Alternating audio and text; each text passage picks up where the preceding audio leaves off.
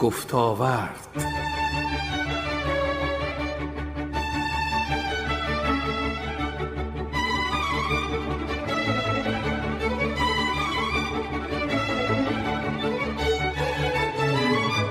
با گفتاورد آغاز می شود هر آنچه شنیدنی و گفتنی است. و گفتاورد و گفتاورد های سلام. است.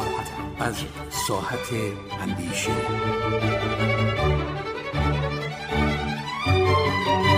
گفتاورد.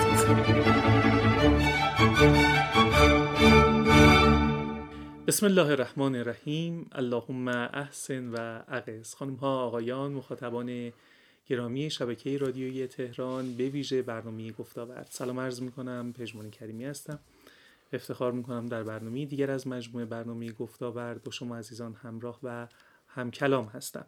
ما مدتی است در چند برنامه تلاش کردیم که تصویری از برخی از بزرگان عالم علم و عرفان و چهره ها و نامآوران عالم اسلام به شما عزیزان ارائه بدیم.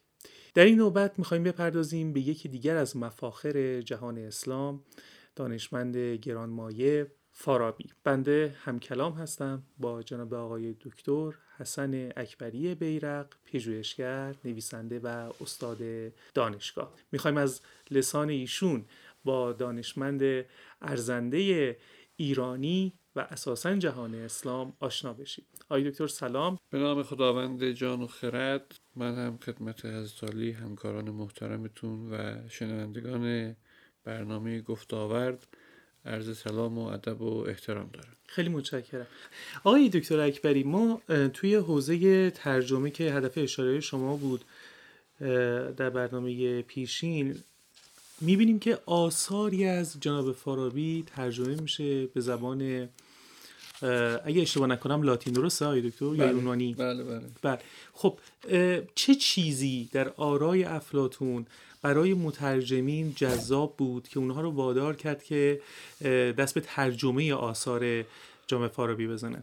اما اونچه که فارابی رو به عالم علم شناسونده کتاب است که خب بسیار مشهوره و بارها به زبانهای مختلف هم ترجمه شده و هم شرح شده. از جمله به فارسی. یکی آراء اهل المدینه الفاضله. اندیشه های اهل مدینه فاضله. یکی کتاب احساء العلوم که یک نوع حالت انسایکلوپدیا و دایره المعارفی دانش های زمان خودش رو لیست کرده و دربارهشون توضیح داده. احساء العلوم دیگری تحصیل و سعاده بله. که یک نوع کتاب تقریبا اخلاقیه. یک کتاب دیگه ای داره به اسم الجمع بین رأی الحکیمین. و حکیمین هم منظورش ارسطو و افلاتونه یعنی جمع بین این دوتا اندیشه.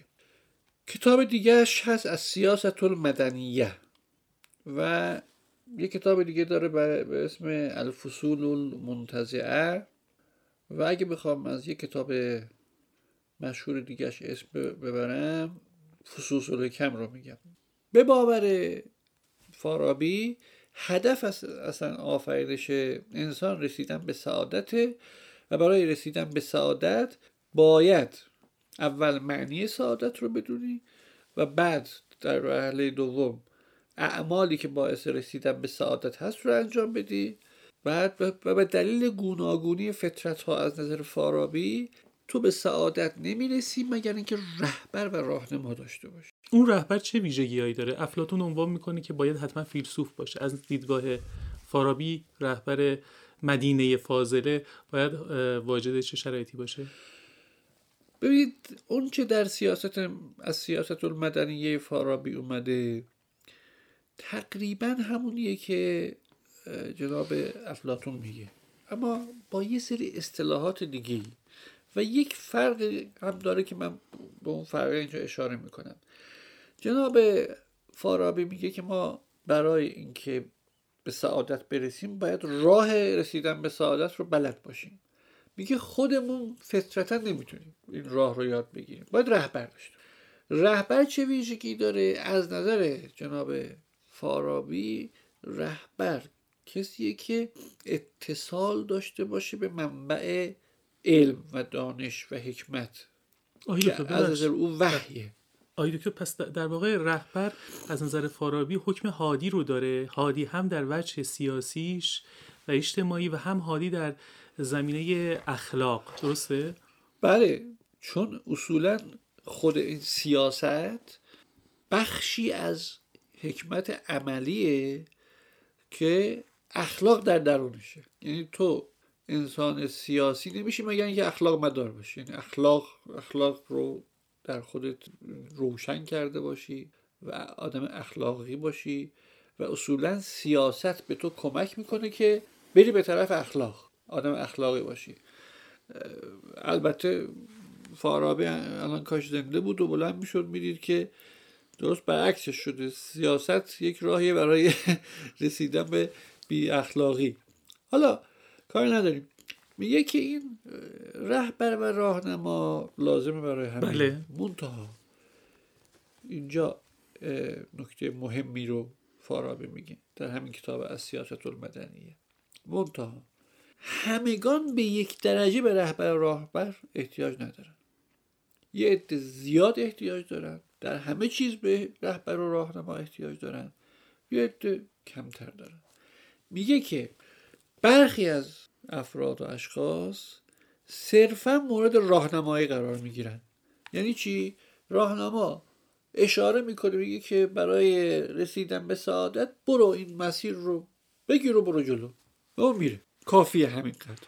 و اینها خودشون هم وظیفه هدایت و راهنمایی کسی رو به عهده ندارن.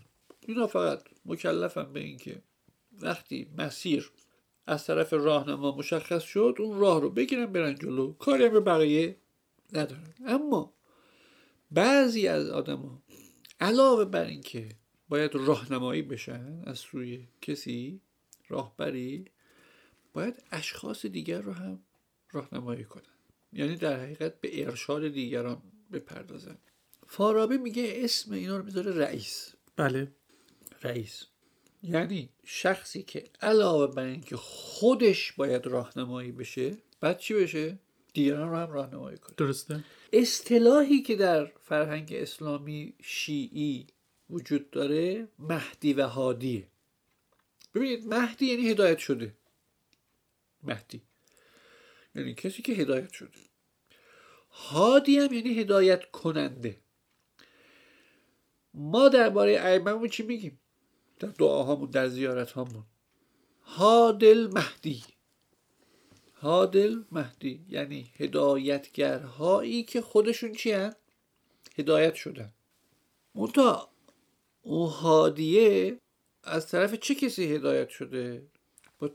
مثلا از طرف فرهنگ ما خدا. یعنی خود پیامبر اکرم صلوات الله علیه رو خداوند هدایت کرده. اگر هدایت نمی‌کرد پیامبرم آدمی بود مثل بقیه مردم. گفت قول انما انا بشر مثلکم. یوها الیه من با شما فرق ندارم. فرق اینه که به من وحی میشه به شما نمیشه. یعنی چی؟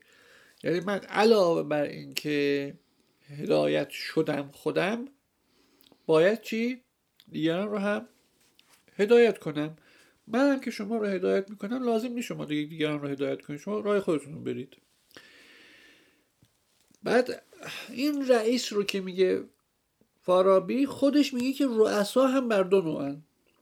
یکی رؤسای درجه اول یکی رؤسای درجه دوم. اون رؤسای درجه اول کجا قرار می‌گیرن؟ رئیس اول. رئیس اول اونی که نیازمند به رئیس دیگه ای نیست. اما رئیس دوم تحت ریاست یک انسان دیگه است. یعنی خودش هم بر فرد و افراد دیگه ریاست می‌کنه و هم بر خودش ریاست میشه.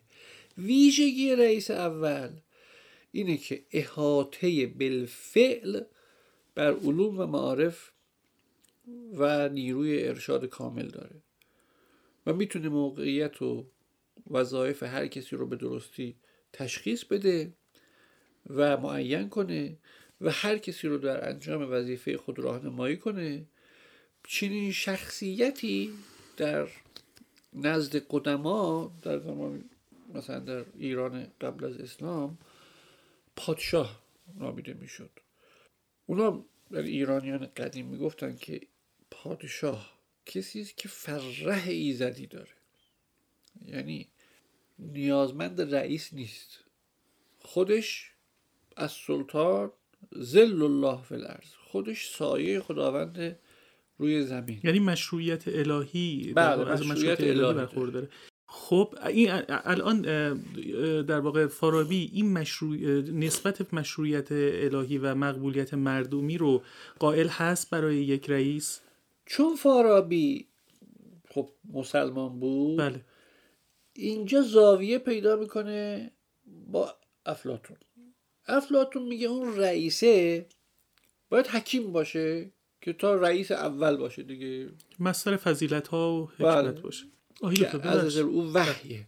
آقای دکتر پس در- در واقع رهبر از نظر فارابی حکم هادی رو داره. هادی هم در وجه سیاسیش و اجتماعی و هم هادی در زمینه اخلاق. درسته؟ بله.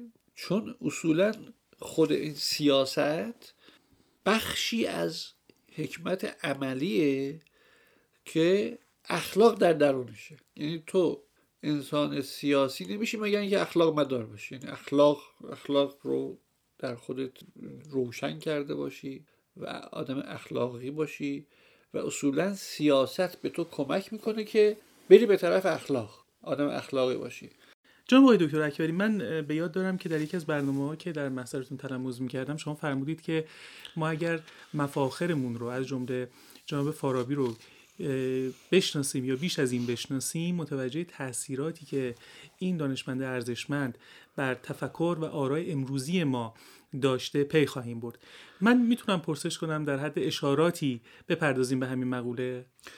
بله البته من قبلش یک نکته رو باید تذکر بدم. اونم. اینه که فارابی خب هم مؤسس فلسفه اسلامیه. بله. و هم بزرگترین فیلسوف سیاسی بین مسلمین. اینو یادتون باشه. منتها متاسفانه متاسفانه فارابی مسیری که آغاز کرده بود در حوزه فلسفه سیاست بجز در موارد خیلی خیلی اندکی پیگیری نشد. از چه ناحیه؟ به خاطر هم که ما با وجود بهره مندی از فیلسوف سیاسی بزرگی به اسم فارابی نتونستیم یک فلسفه سیاسی مدون و منظم برای عالم اسلام طراحی کنیم. یعنی اهل تفکر پیگیری نف- نکرد نکردن. الفل یه مقدار کمی ابن سینا و یه مقدار کم ابن رشد. یه اشاراتی به فلسفه سیاست داشتن. ولی اه، راهش ادامه پیدا نکرد. این خیلی صریح به شما ارز کنم. یعنی ما امروزه که داریم در زل یک نظام سیاسی اسلامی زندگی می‌کنیم اگر نبود مثلا اندیشه های سیاسی مرحوم امام هیچ فلسفه سیاسی برای اداره حکومت یک جامعه اسلامی نداشتیم.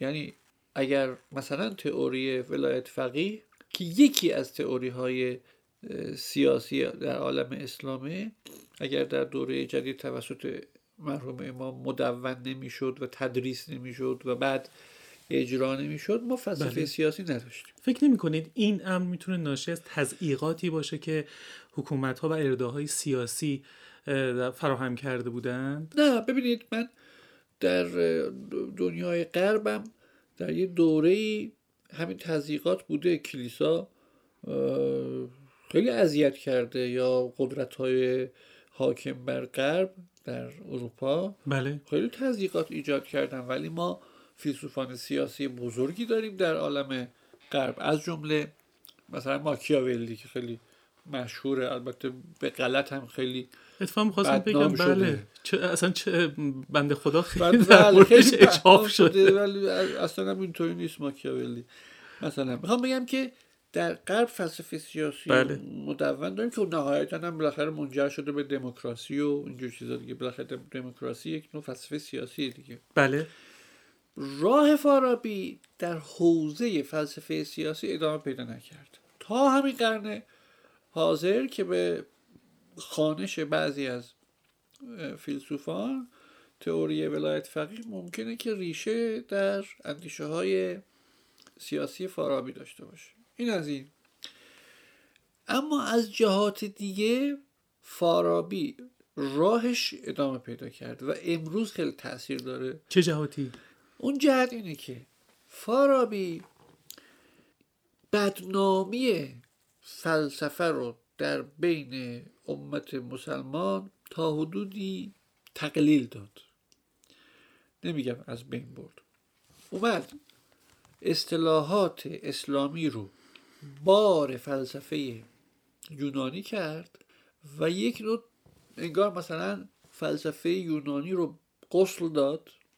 غسل تعمید داد به قول مسیحی ها و این باعث شد که کسایی مثل ابن سینا یا سهروردی و این سلسله فیلسوفان مسلمان مثل خواجه نصیر توسی و تا الی زمان هازا مرحوم علامه طباطبایی اینا آسد جلال آشتیانی اینا که به عنوان فیلسوف مطرحن اینا بر سر سفره فارابی نشستن. اگر نبود دفاع فارابی از فلسفه و اسلامیزه کردن فلسفه شاید ما الان چیزی به اسم فلسفه اسلامی اصلا نداشتیم. بله. این یه نکته. نکته بعدی اینه که نسبتی که فارابی بین فلسفه و دین ایجاد کرد اون نسبت امروز مبنا قرار گرفته برای علم کلام جدید فلسفه دین و حتی می‌تونم بگم که نهله های روشنفکری دینی. آقای دکتر شما خودتون قائل به این در واقع ترکیب واژه هستین روشنفکری دینی؟ والا سوال سختی می‌کنی. آره یه مقدار به بحثمون چیز از بحثمون فاصله می‌گیره. ولی چون نسبتی میان فارابی و روشنفکری دینی الان برقرار شد یه اشاره شد من احساس می‌کنم یعنی حراس هم اینه که برای یه شنونده جوان ما به ویژه یه خورده کجتابی داشته باشه. ببینید چون ما روشن عذر می‌خوام ما روشنفکری دینی و یه مقدار با مبانی لیبرالی می‌شناسیم. خب اشتباهه دیگه ببخشید بله. میگم. نه نه درباره یه تفکر رایج داریم صحبت کنیم بله روشن فکری دینی که خب خب مبحثش مفصله شاید یه روزی شما ما رو دعوت کردید اینجا درباره روشن انشاءالله با افتخار خدمتتون. هستیم. روشن فکری دینی ته تهش چیه این تهش اینه که ما از اصول و مبانی فلسفی غربی استفاده می‌کنیم برای توجیه اقلانی دین در عصر جدید. بله. یه بار دیگه میگم. از اصول و مبانی فلسفی غربی استفاده می‌کنیم برای توجیه اقلانی دین در عصر امروز. من میگم که شاید ادعای گذافی به نظر بعضی از همکارای ما برسه ولی می‌گویم و از عهده میآیم برون. که پدر روشنفکری دینی فارابی چرا؟